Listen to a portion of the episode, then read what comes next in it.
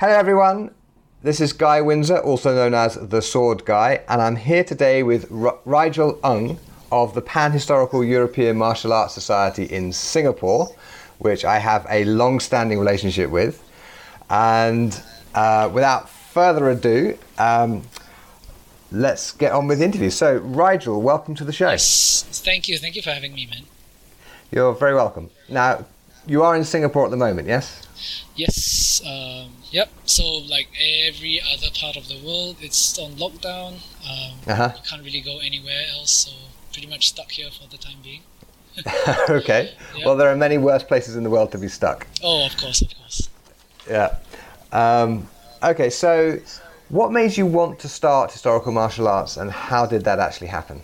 So, um, from a young age, I was already pretty interested in uh, any kind of fighting arts. Um, Mhm. Usually, the custom in Singapore is that uh, most parents would send their kids to uh, a martial arts class like a taekwondo, uh, karate, or, Mhm. or, or more, more of the sportified martial arts because uh, it well it builds character like like all other things. Um, but I wasn't a I, I wasn't really an outdoors kid. Um, I Mhm. was pretty much very sheltered. Rarely went outdoors. Um, it was a it- you know like I'd, I'd go to school, uh, hang out for a while, and then I'd go home do my homework. You know, um, Mhm.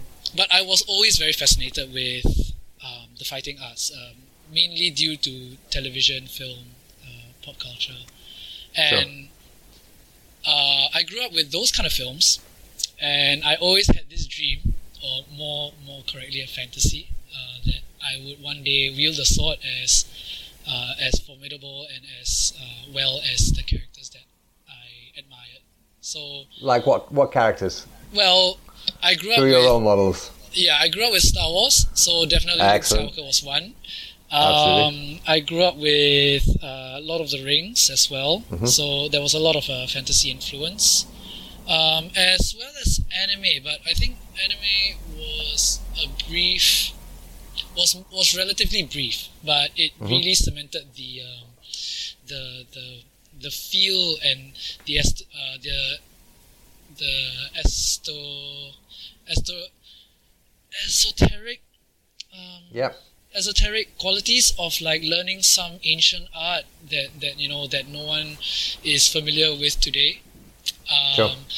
but you know with with, with all that uh, I was very into the philosophy and the ethos of how you learn the martial art and what kind of implication that uh, that you know what, what what kind of implication it has on our daily life or uh, in in our society. So I was very much uh, interested in martial arts in, the, in that aspect. Not so much as uh, not not so much the physical, uh, actual physical training because back then I wasn't really a physical kid, uh, and I always wanted. I, I knew what I wanted. I wanted to learn swordsmanship specifically. I I wasn't Sure. really keen on the unarmed stuff or the um, uh, a, any of the unarmed stuff or any of the uh, more mainstream uh, uh, sport, uh, sports martial arts. Uh, I wanted to learn how would you use a weapon like a sword in a situation where it demands you, or, or, rather in a situation where you have to survive. And so far, I could not find anything that had that kind of uh, appeal to me. Um, the closest was kendo. Uh, my father also encouraged me very much to pursue kendo. Um, but the moment I kind of delved into it, but the moment I found out how uh, how the sport was being practiced, uh, it, it kind of turned me off because it wasn't it wasn't it wasn't about the physical um, or tactical advantage. It was more of like the spirit and the principles of the Yeah. of the swordsmanship. So, uh, it- which is a great thing, but uh, I, Sure. I wasn't really, yeah, Just not I, I wasn't really yeah. interested. Yeah. So, um, so the only thing I knew, uh, what to do, or, or, or the only thing that I knew uh, to do was I was very interested in film. I was very very interested in the uh, film and fight choreography. So Oh, yeah? that's what I did. I just basically took a few of my favorite films. I analyzed the fight uh, choreography. Mhm. I tried to do uh, a choreography of my own. I roped a few friends in it. Um, mm-hmm. Usually we try with sticks, if not um, uh, stick-like objects or sword-like objects, and then we try to find out why we would move in a certain way, whether uh, mm-hmm. we had a whether it be an, an aesthetic factor or whether it be a functional factor.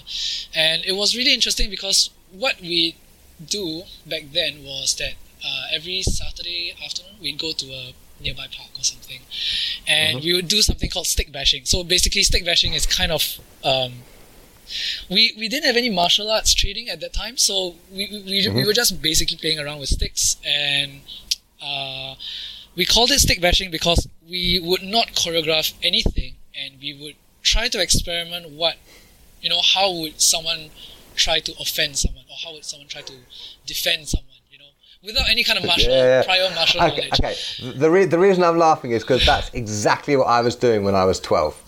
Exactly. exactly the same, right? Exactly the same. Because yeah. there, isn't a lot of material. Um, well, there, there wasn't a lot of material in the first place that you can find yeah. about swordsmanship. You know, uh, apart from the um, apart from the catalogs and stuff about the uh, about the yeah. uh, the actual artifacts, but not not very much about how they use and what how did they use it, how did they hold it, all those kind of things. Mm-hmm. So we carried this on for a few years. Uh, we also experimented in some films where we would try to uh, get the most aesthetic uh, movements or aesthetic uh, angles in which these mm-hmm. moves were, were, were done, and then. Uh, I went on to become. I, I went on to study uh, visual effects in film, and that mm-hmm. was when the same friend that I was doing this with, he he came across uh, he came across this this club, basically uh, the, the club mm-hmm. that I run now, and he came across this club and he told me it's pretty much what we do except that it has historical context. So I was immediately was like, oh okay, there's there's an actual thing going on right now, and it's not. Um, it's not like kendo or it's not wushu, yeah. you know, like the very very mainstream um, um, very popular stuff. So mm-hmm. at first, being the being the sheltered uh, kid that I am, uh, my first my first thought was, is it safe? Because it sounds like yeah, it, it, sounds like a deadly martial art, and it is um, because you are instructed to, by all means, try to maim, kill, or disable your opponent in the most mm-hmm. quickest and efficient way. And even though you're doing it in a very controlled environment and in a very safe environment, mm-hmm. uh, accidents do happen, as a- anyone sure. in this, uh, anyone who practices martial arts can tell you. So my first, my first question was like, um, I had heard a lot of myths and misconceptions on martial training. Like for example, uh-huh. uh, you know, especially in kendo, you you in, in, in training you do uh, you hold a sword that is twice the weight of a normal sword or uh, okay. to practice, you know, and and all sorts of really really um, well interesting in that time questions like that, uh, and basically he was very uh, he was very systematic in telling me that pretty much almost practically all of them are not true to a certain extent that mm-hmm. you know this is the way that we do things you know uh, we, we don't really use swords that are uh, heavier we just so who, who, who was this you were talking to? Uh, so this is uh, my good friend uh, Jonathan Lowe. Uh, okay. he got me into HEMA. Right. unfortunately he's not practicing now. He's he's more of a collector more than a practitioner now. Okay. So that's pretty much how I got into it so okay. I went for the first lesson, uh, mm-hmm. and the first lesson was uh, Fiore Longsword. So a lot of the a lot of the preconceptions of martial arts were broken. And then when I went for my first lesson, a lot of the preconceptions of movement in martial arts was broken. Excellent. Because as you know, uh, Fiore is extremely physical, and he doesn't. Um, he, he, he, he, he doesn't he doesn't try to you know, uh, put focus on the aesthetic of what you're doing. He just says, you know, this is what you want to do, do it. Uh, yeah, he doesn't discuss yeah, the he yeah. doesn't discuss the display aspect. I mean, it's yeah, still he, present, but he doesn't discuss it, it, it. It is it is present, um, and uh, even though it's present, it's also very different from what from anything that we see in popular culture or in film or in television. Oh, sure. So, Absolutely. so that, that that was like that was like a nice. It, it was like stepping into a dream. You know, it, it was like, okay, this is what this guy who like you know lived six hundred years before. Uh, uh, 600 years before says to do with the sword and you look at the text you, you you you interpret the text and then you come up with a good interpretation of the movements and the principles that he was trying to convey. And i think that was that was it for me. The, the rest is pretty much history.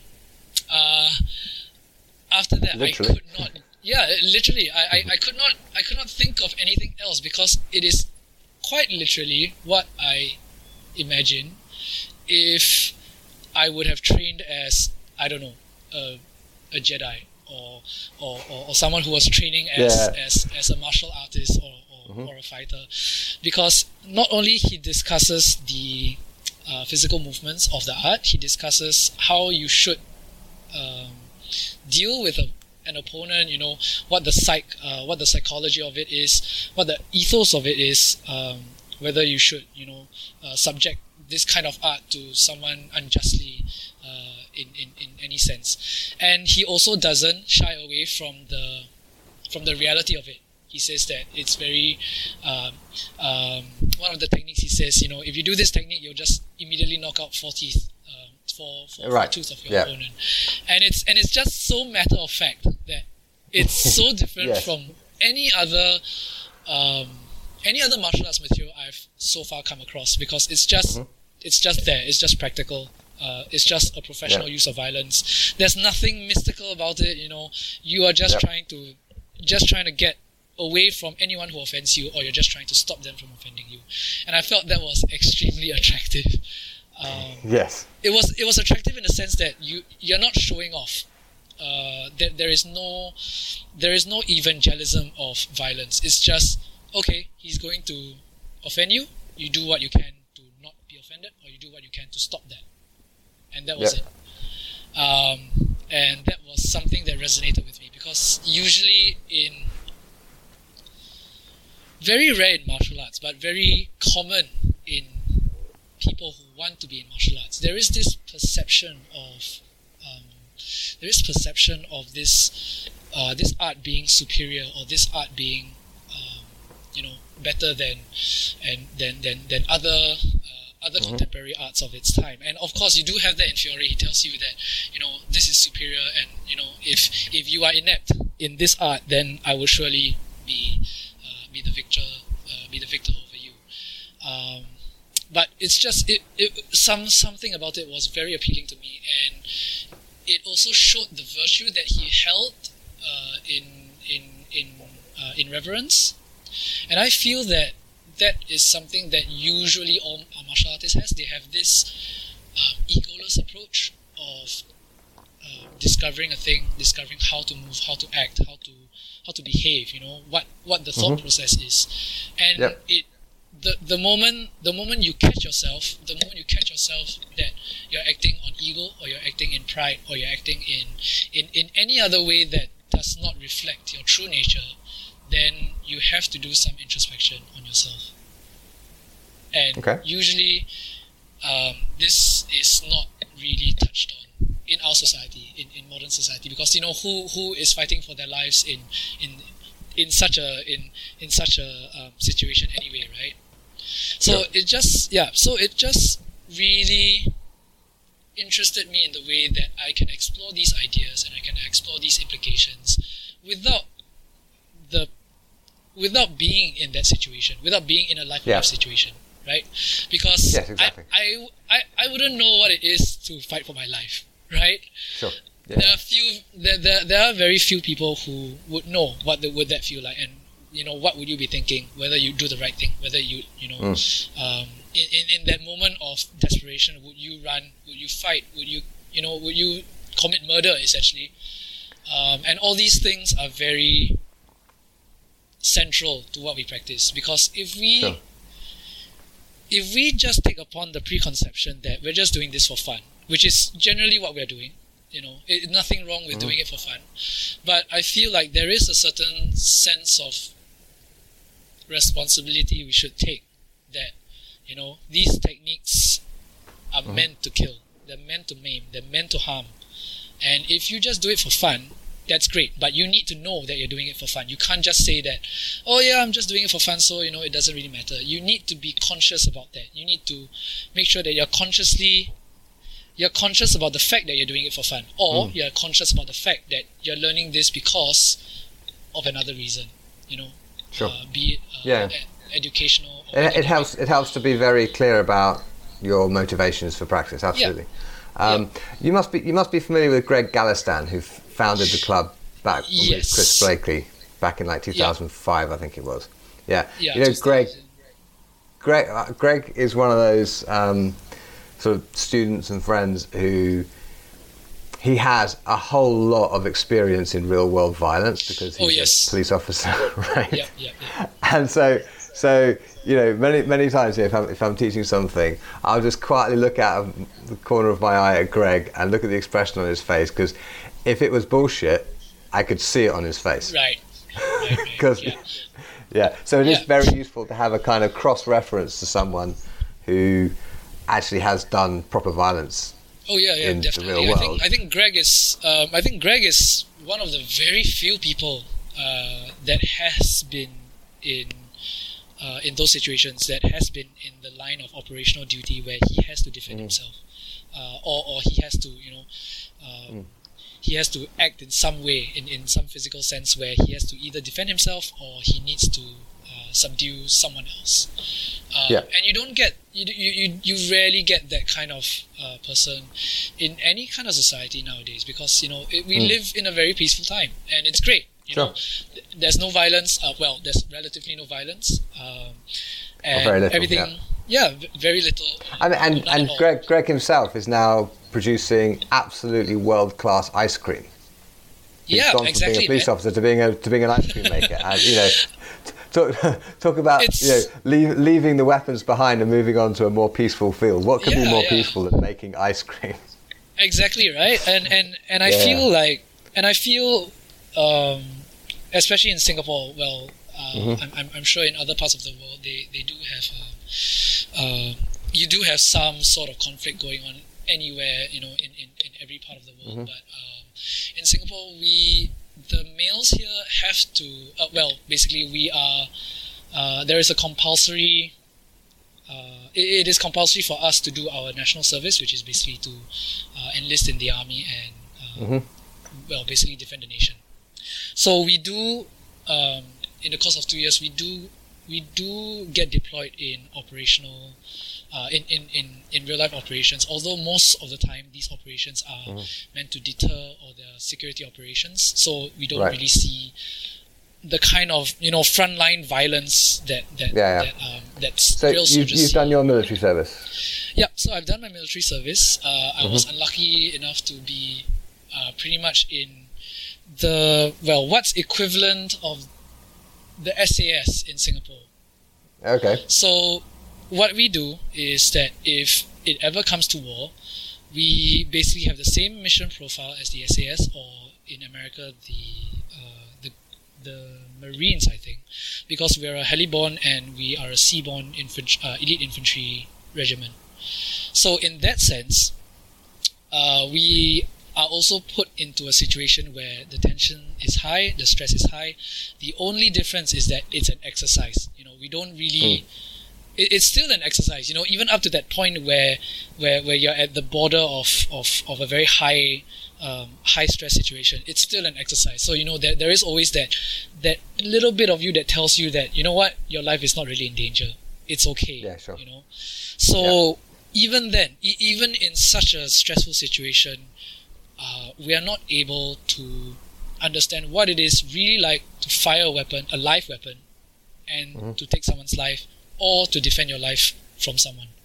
So I feel with martial arts, that's a very it- it's a question that definitely comes up uh, to, Sure. to every serious martial artist because apart from doing it for fun or doing it for the lifestyle or doing it for the fitness, why not just you know jog or why not take up a sport Right. right, because it's the same Yeah. thing you do it for the fitness you do it for the for the movement you know it's good for your And health there are there are a lot more efficient ways of getting fit and strong and doing martial arts. You can Oh, just do the fitness training and the strength training and not Yeah. bother with all of the you know fighting yeah stuff. like like like- like the tactics and the yeah. fighting stuff and the history yeah exactly. so it's it's it's really what appeals to you and you have to understand why that appeals to you Mm-hmm. so if i have a student that comes up to me uh, and, and if i ask him you know why are you doing martial arts and he says oh it, it, it's really fun I, I, I saw game of thrones and i thought that uh, wielding a sword would be fun and if Great. he was he was conscious about it i say great have fun because that's that's that's your goal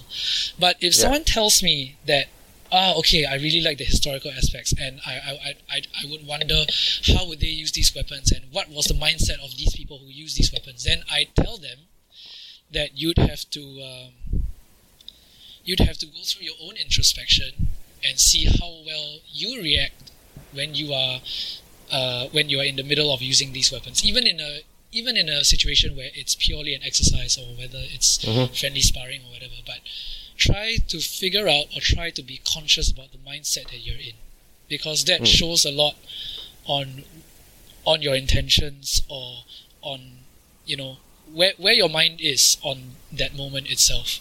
And I feel like it's such a it- it's it's it's a joy of discovery because when I felt when, when I felt that when when I figured it out or, or rather was I'm, I'm still figuring it out um, when I felt that hey wait a minute this is this this is different you know I, I- wouldn't be in this situation if I had done this or if I was thinking that or if I had chosen you know an alternative and if you think about it enough uh, you start to have the sudden realization that it's a very very sincere art. I wouldn't say serious because I think most people confuse sincere with serious. Uh, you can practice something sincerely, joyfully, uh, with joyous abandon, and still be sincere about practicing it. And Yes, you can be serious about something, and you know, you can be serious about practicing an art, and you'd get nowhere, or you wouldn't be, you know, in the intended place that you'd want to be in. So I felt that was a very interesting thing for for, for, for people like us who do HEMA um, uh, to think about. Because it's not just about martial arts, it's not just about the Sure. movements. It's about the ethos, it's about the ethics. How would you what would you do? Would you you know, if you had someone at your mercy, how would that reflect you as a person? You know, if you had Yeah. I, I don't know in, in the crazy in the crazy fantastical situation where you have your sword on some guy's neck would you Mhm. just you know what would your action be would you show mercy would you take the kill why would you take the kill why would you show mercy right is it Sure. because of a Yeah. you know it, yeah is it because of a failure to act or is it because you know that this is going to be something very grave for you to do and Yeah. in martial arts this is a question that comes up very very much because you do get training incidents you do get um, well training incidents or accidents where either um, two combatants either get a little bit too hot-headed at each other you know Mhm. tempers get you know lost um, Sure. yeah you know things get out of control right and It does it's happen. not yeah it, it, it, it, happens right and especially you know it's dangerous just with unarmed martial arts we're talking about armed martial arts with you know when if we are fighting with steel or, or, or wooden swords it's still pretty pretty dangerous Sure. and when these things happen uh, you just have to confront yourself with the fact that why did it happen were you really out of control or were you just letting go of your control? You know? And it's it's, it's a difficult question to ask because we rarely number one we rarely we rarely are uh, we rarely go into that situation. You know we rarely encounter these situations ourselves. And even when we do it's in a situation or it's in a moment where you know we are most likely not ourselves. You know? Okay. it's in a What do you mean by moment where it's in a moment where you suddenly lost temper or you suddenly forgot that you know for some reason this is supposed to be a friendly sparring but for some reason the anger just gets the better of you and then you start really going at it without Mm-hmm. even realizing that you're going at it until someone steps in and say hey what, what are you doing right? And then you realize you, Yeah, you snap out of it, and then you found out that hey, cool, the guy in the mask is my friend. In fact, he's like my one of my best friends. He's my training partner, and here I am with the intention to actually do some harm to him, right? Okay. So yeah. it suddenly becomes very, very, very, very. Um, it suddenly becomes very dense.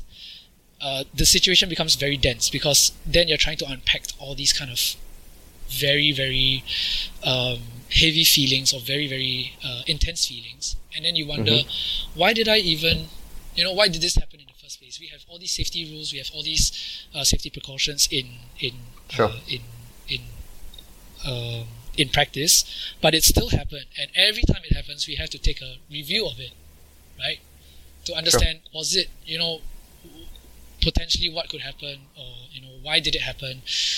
Is it because of a is it because of an interpersonal relationship? Is it because is it just a, a, a, a situation where you just lose control? And if you lose control, then how do you make sure that the next time you do this, you don't lose control?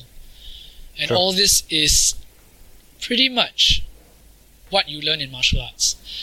Now, the next thing to consider uh, when you talk about all these kind of training all these kind of um, self self uh, control training is that most of the time when you join a club, a martial arts club, uh, these kinds of these kinds of trainings or these kind of advice would be would be what it is. It, it would be advice. It wouldn't be something that would be drilled into you, right? Mhm.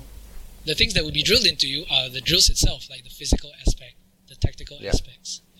Um, very rarely you would see someone or, or you'd see an instructor drilling the aspect of, hey, you need to make sure that you take your self control very seriously because we are in a situation where most of us are decent people, right? The moment Sure. we start to speed up, the moment we start to hit harder, you you are very you're hyper aware of the moment that you do that. You're hyper aware of oh, I'm hitting someone harder. Oh, I'm I'm speeding up. Okay, slow down, slow down, slow down.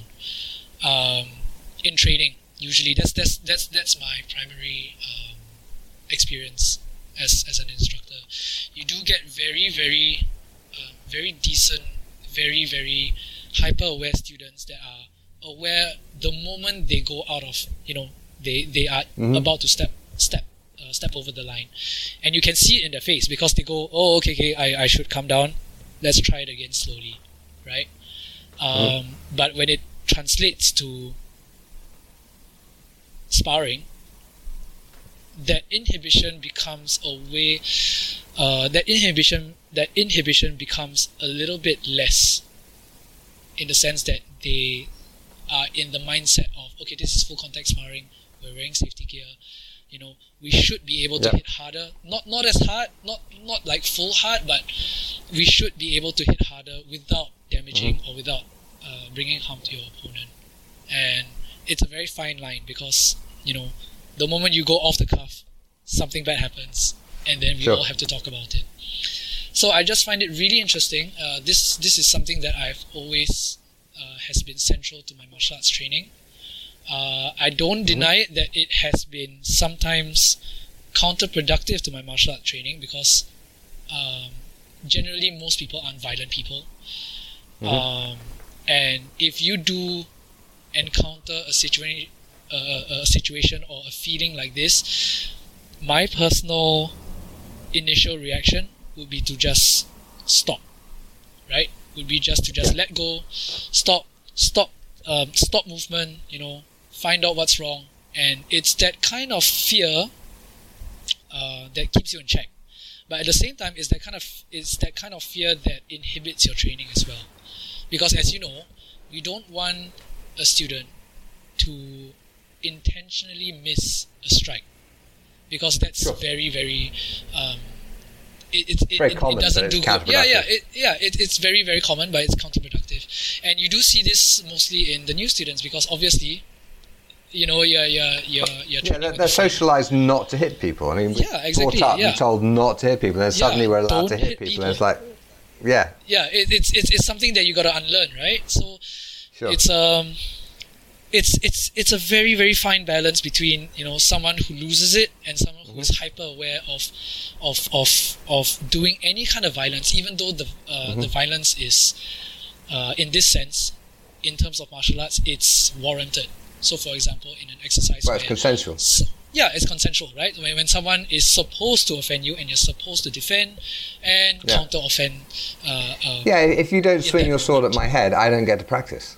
yeah, exactly. And yeah, and, and and the fact is, it's not just detrimental for your training; it's detrimental for the other guy's training as well. Absolutely. Because then he's he's he's not going to expect um, a threat. You know, he's not going to expect a an, a, a, a blow to his head or a blow to wherever you are you're, you're striking from. So, you know, so I find myself at times trying to bring together my students, trying to explain to them, hey.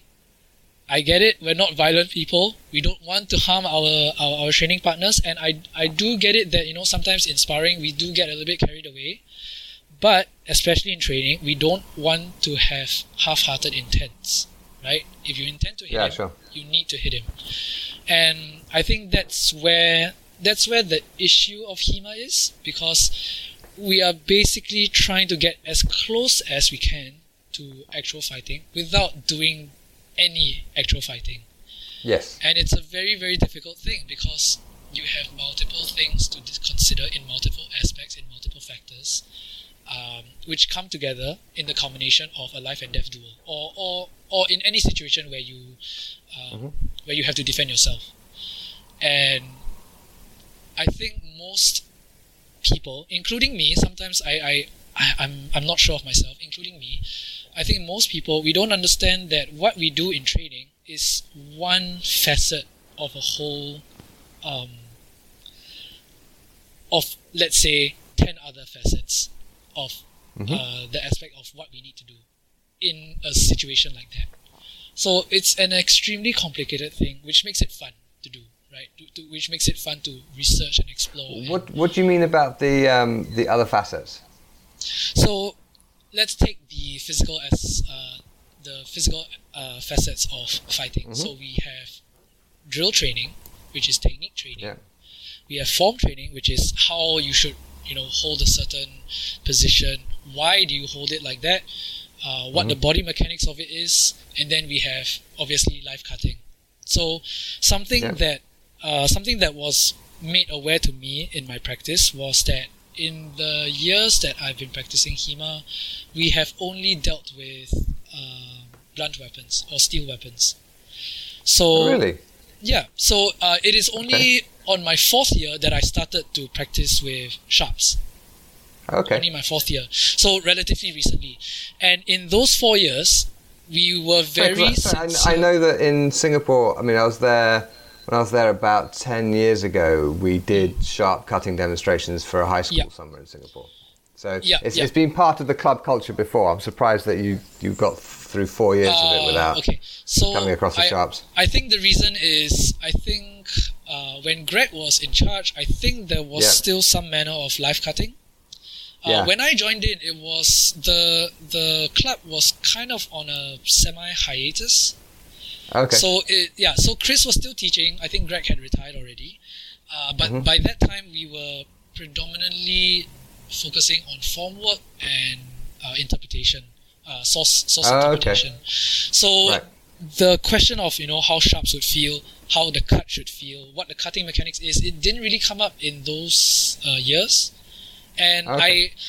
As, as you know, as, as a new guy or as, as a as a as a practitioner with not a lot of experience, you don't really you know that there, there wouldn't be a point where you say, "Hey, what would be the mechanics of this you know sharp thing going through something?" Right?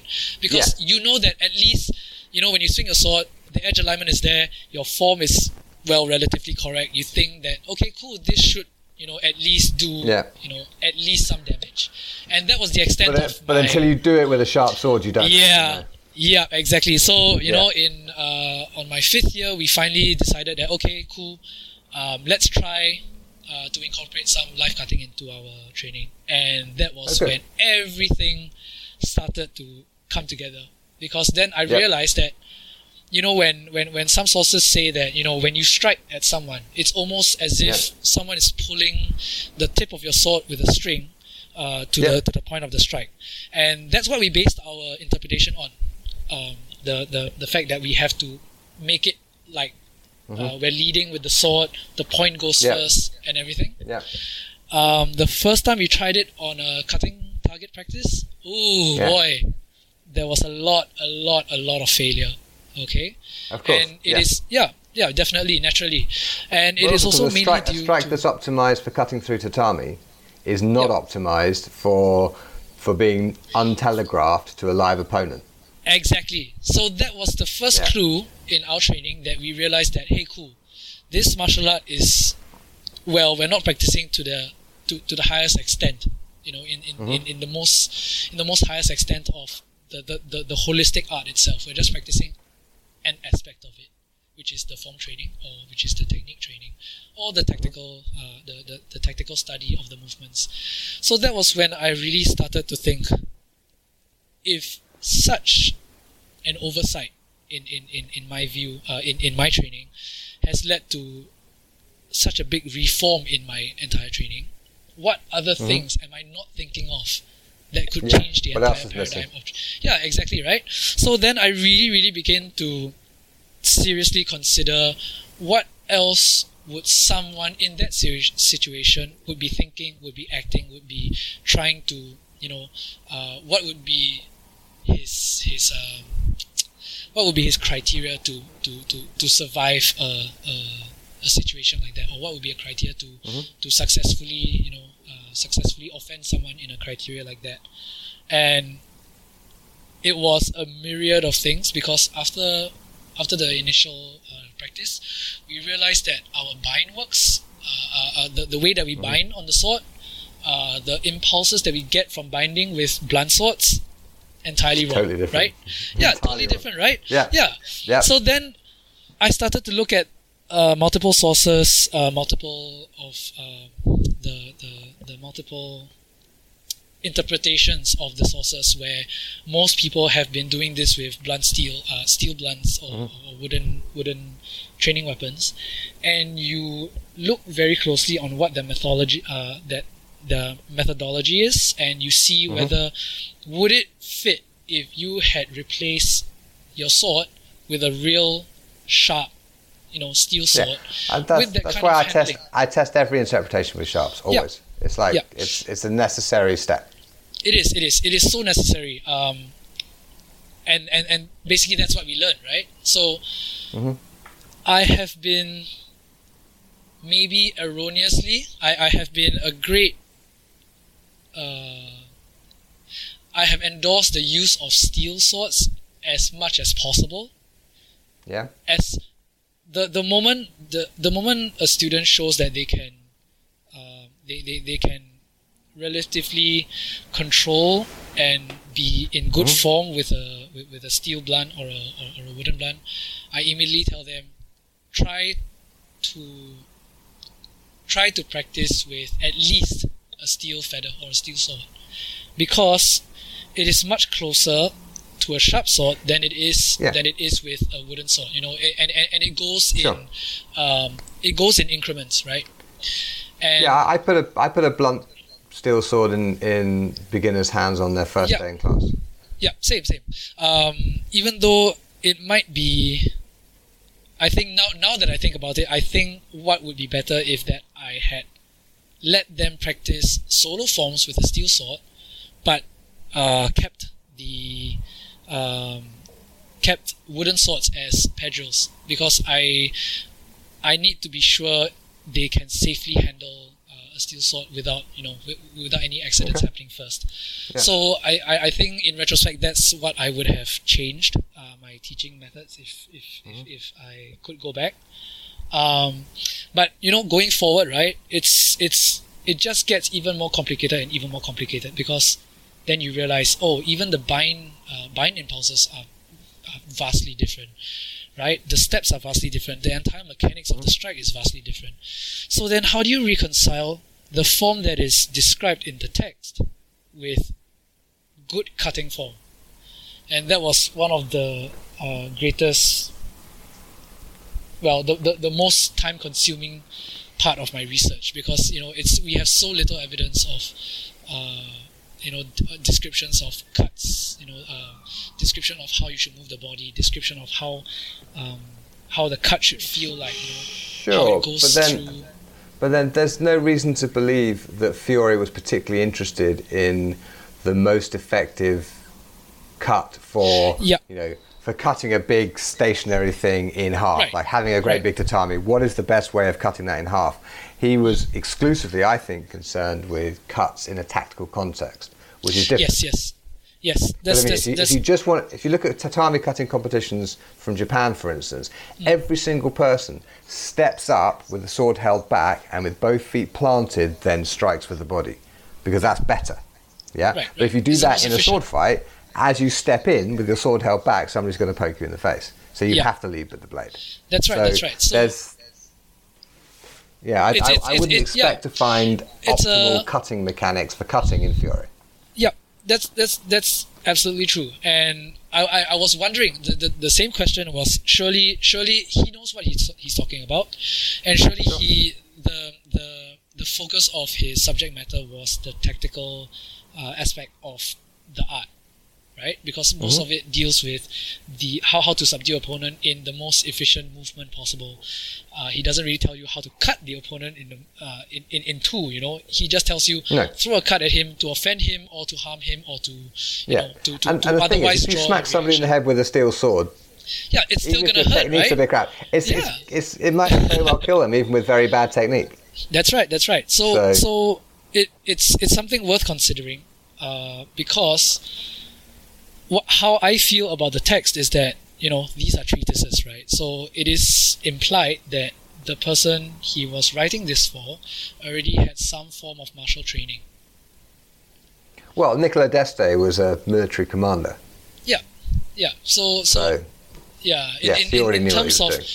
yeah in terms of like um you know if if if i on my first day picked up a, a, a treatise by fiore and i tried to read through and i tried to uh, reproduce the things that were in it i would be terribly wrong or i, I i'd make terrible mistakes while uh, if if Mm-hmm. Which I is what we did back in the 90s, absolutely, yes. Yeah, I can confirm much, that from practical Yeah. experience. yeah Yes. pretty much right so it's um Yeah. you know it, it's a learning experience from there and it's so exciting when you find out something new because i remember um, recently i think it was last year where we had uh, colin richards from germany come down to teach a Mhm. seminar on uh, on longsword and he told me that you know something that he uh, something that he was just um, thinking about the other day was that I think in one of the plates in Fiore where he was holding the sword uh, with his I think it was the left hand that was uh, obstructed like this and he said to me what if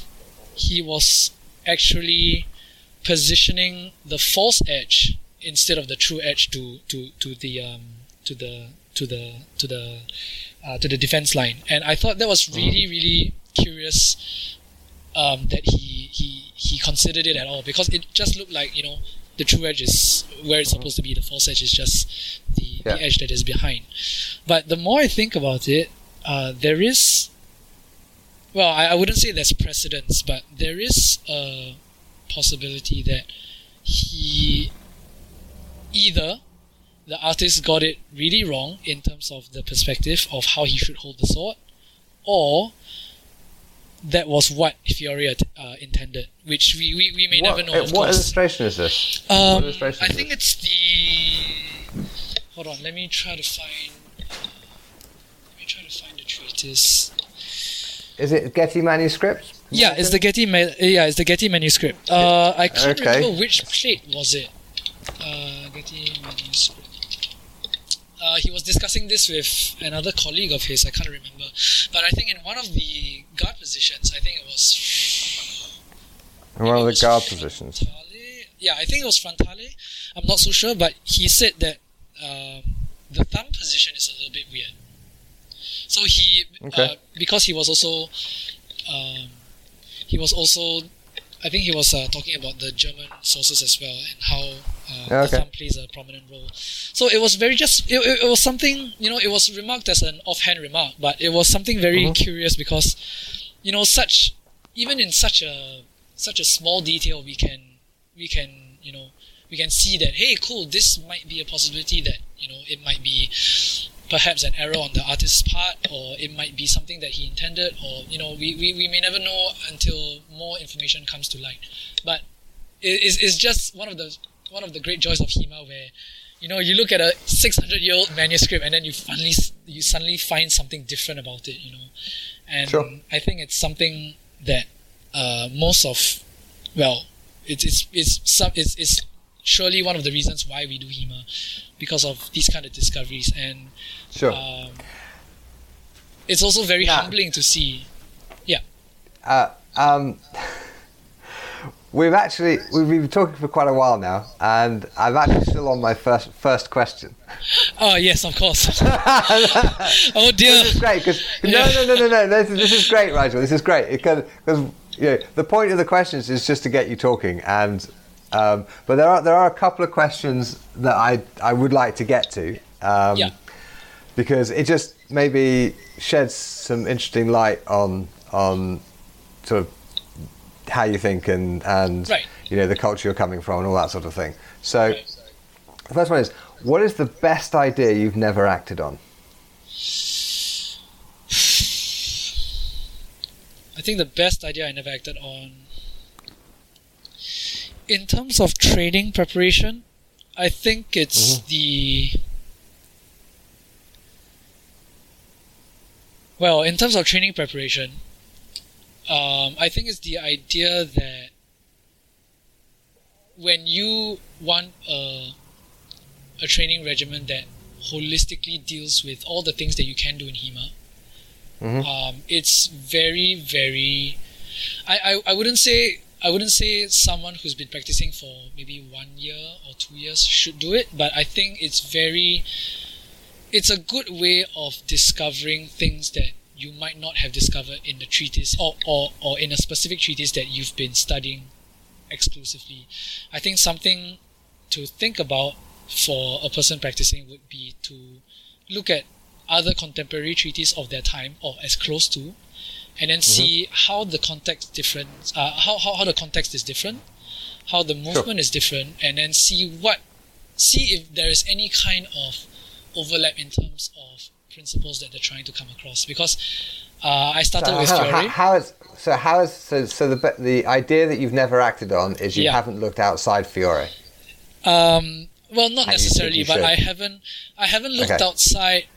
Um, okay, in terms of looking outside a a, a, a, a similar frame of reference, right? Of course, Mm-hmm. if you want to go down right to the the the, the minute details, is let's say, for example, Fiore longsword versus Lichtenauer longsword, or Fiore longsword versus Mm-hmm. any other form of longsword. Uh, if we take it on a bigger scale, it becomes longsword versus oh a different type of sword. If we take it into a bigger scale, it becomes sword versus another type of weapon.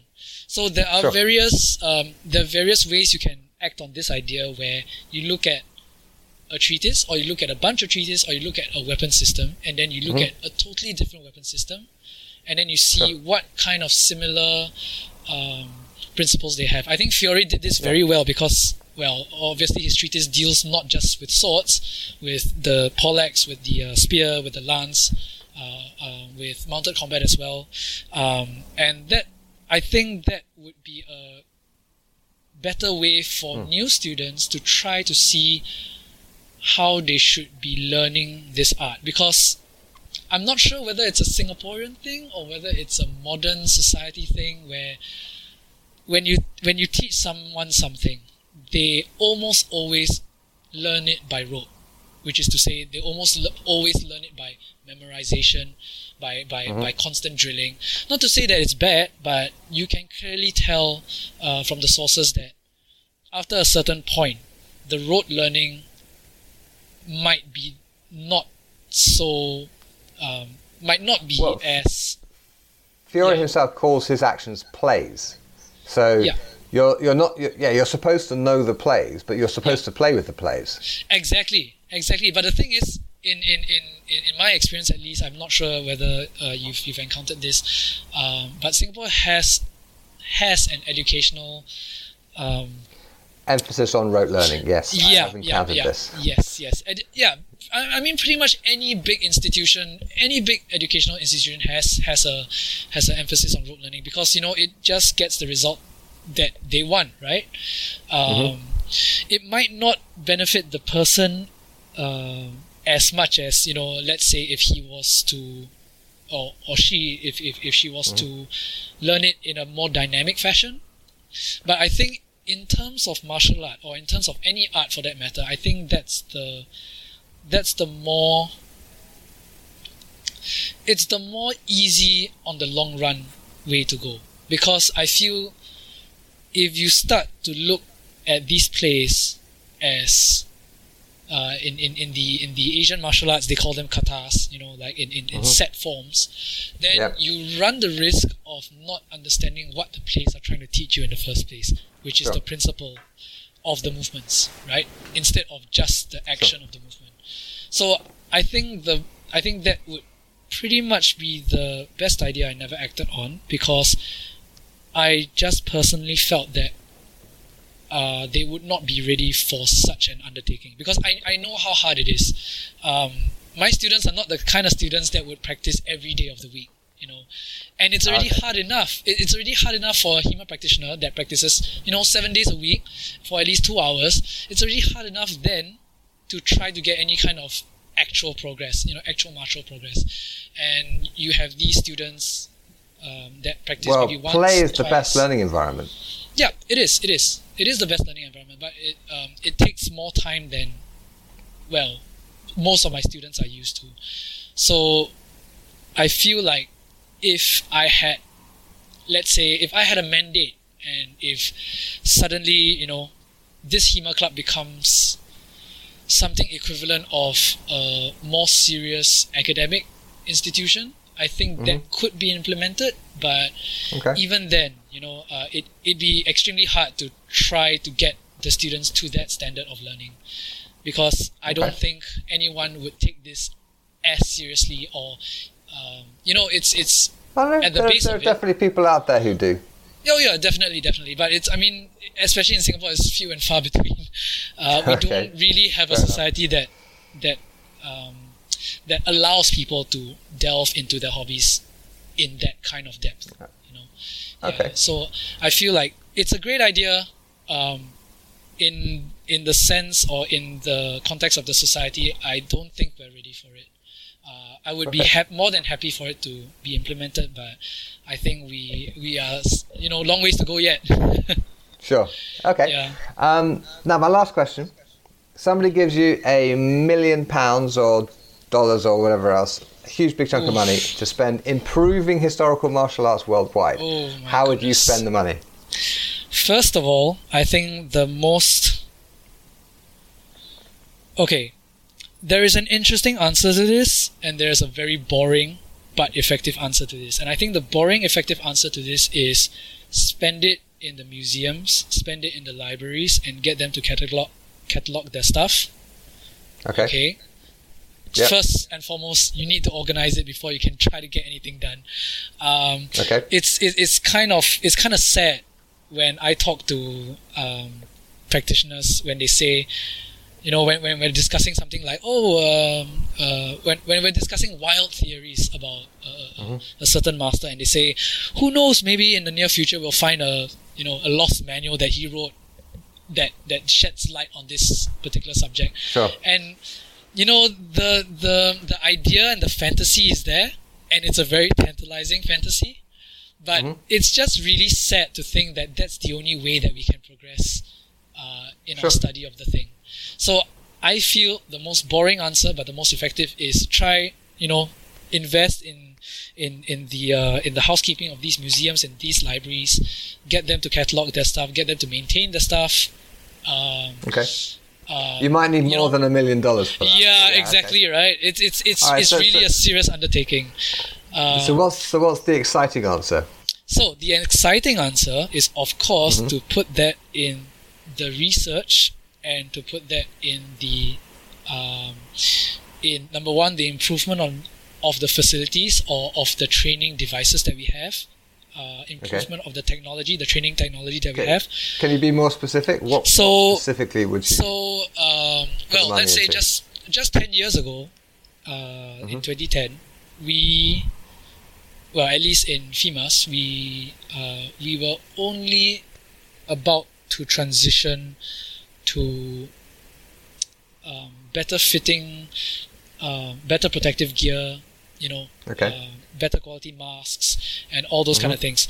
Um, in the big picture, we need to find more efficient ways to basically um, basically develop and design equipment that is better suited for our purposes Sure. because yeah, it- you know, fencing masks are not yeah, a good solution. Right. Yeah, Yeah. Exactly. So I'm, I'm, I'm pretty sure in your days as well, in the olden days where you just rely on, you know, you know, you, you say know, in right? yeah. days, in the Yeah. olden days? Oh well, my god! Yeah. Well, I've I'm heard the stories. I, well, I've heard the stories, and to, to, to, to be frank, I'm a little bit scared if we did not improve at all because I, I, I hear oh, stories Oh, sure. of people um, getting reproduction swords that were not very well made. They were getting reproduction that were that were you know of the wrong gauge of steel, of the wrong thickness, of the wrong everything wrong. You know, I, I, Sure. except for the look. So. As a safety issue, that just raises a lot of alarms, uh, Oh, especially yeah. when we're dealing with um, with, with with live We, weaponry we've come a long way in equipment yeah in the last twenty yeah years. Yeah, I mean i way. mean you know from from the from the uh, from the Koning gloves to the pro gauntlet there's a Mm-hmm. lot of uh, r&d that is uh, there's a lot of r&d money that is being pushed into those kind of aspects and i think it's great um, but i think we can do better because there are definitely still limitations Yep. and not just physical limitations or just not just phys- uh, not just safety limitations. Mhm. The more we streamline the process of getting these kind of technologies much more efficient for us, the less likely we will run into um, things like uh, um, training artifacts. So, for Right. example, the more gear you put on, the less mobility you have. That's the most common thing that you you, you Yeah. have, right?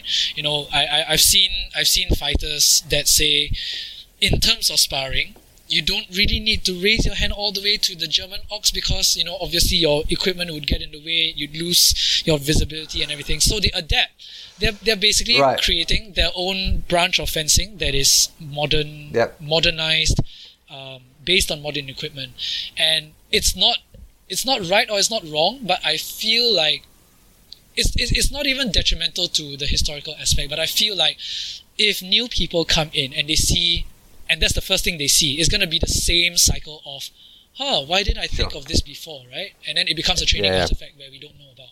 So I think Yep. um, that's the that's the more exciting thing to put my money in because Okay. you know that's where that's where everything you know that's where people will be looking at you know they'll be looking at the next you know miracle glove that doesn't get your thumb you know smashed when you when when, you fight with Sure. a long sword that kind of thing so um, there are definitely a lot of things to improve but you know I, That's I think a million pounds Okay. is yeah a million pounds is way too little but if I had to but it's a good you know, start. All right. yeah, it's a good start. It's a good start to kind of galvanize the the I don't know the one to try to invest into this kind of um, to, to Sure. try to invest in this kind of development. Yeah. Okay. All right, Rigel, do you have any um, sort of requests or last words for the listeners? Anywhere you'd like Um, to go online? Maybe come and find you on the internet if.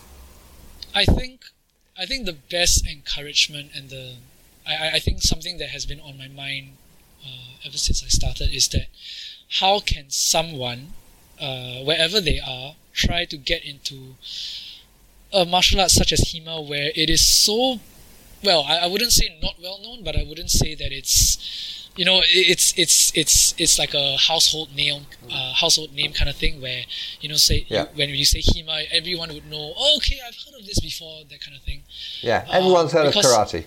Yeah, everyone's heard of karate, everyone's heard of taekwondo, everyone's heard of you know wushu and stuff. But HEMA, it's still kind of in the uh, infant, you know, yeah, in, in like a niche um, um, area, and I don't want that to be the main source of discouragement for anyone who tries to get into it because, you know.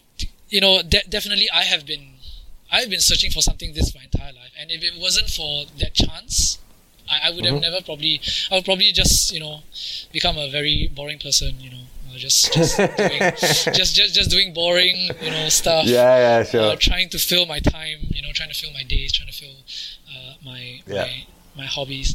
Um, so I don't want, I, I, I I want the name. I, I, I want the, the the the the reputation of HEMA to get bigger. Uh, it doesn't even Mm-hmm. have to be called HEMA. It doesn't even have to be called any kind of uh, um, name that we have previously called it. It just has to be. Uh, it just has to be identified enough that people. it should be know common it knowledge. Yeah, it, it- should yeah, be it should common be- knowledge that yeah. you can practice Yeah. historical Historical swordsmanship swordsmanship. Yeah.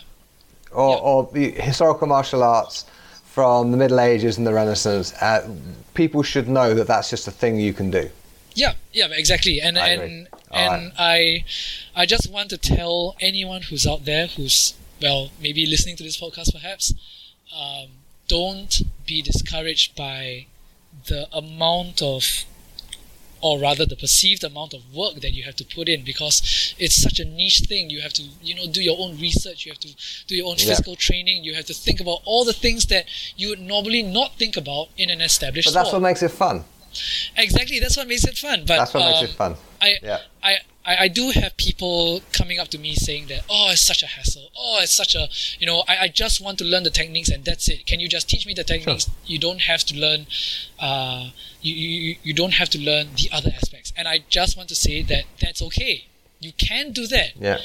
provided that that is exactly what you want to do. I don't want, I, I don't want, basically, what I'm trying to say is, I don't want you to be cheated by the intentions that you uh, that, that that you can't specify yourself, right? It has to be your intention Sure. to do this, and don't try to fool yourself in thinking that oh yeah, I'm just doing this because of some other reason, or you know you're doing this for a totally So, different. so be clear about your motivations. yeah, be clear about your motivations Brilliant. and don't be discouraged. You know, and don't Excellent. let anyone. Yeah, yeah. Don't let anyone telling you that you know you shouldn't just do this for fun. It's something more, something more than fun. You know, because at the end of it, no one is going to war with swords anymore. No one is killing people with swords.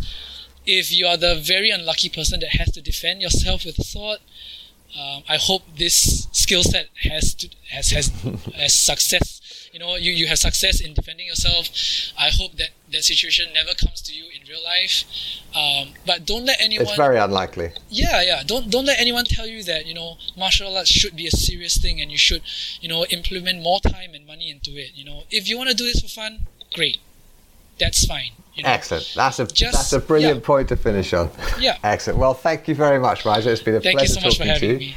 And I and I look forward to my next trip to Singapore, where we shall Oh yeah, definitely. cross definitely. Just cross swords again in person. Excellent. Yeah, definitely. Thank you for listening. I hope you enjoyed my conversation today with Rigel Ng. And remember to go along to guywindsor.net forward slash podcast for the episode show notes and for your free copy of Sword Fighting for Writers, Game Designers, and Martial Artists. Now, tune in next week when I'll be talking to author and swordswoman Alina Boyden about all sorts of things, including aerial combat of all things. So, subscribe to this podcast wherever you get your podcasts from, and I will see you next week. Cheerio.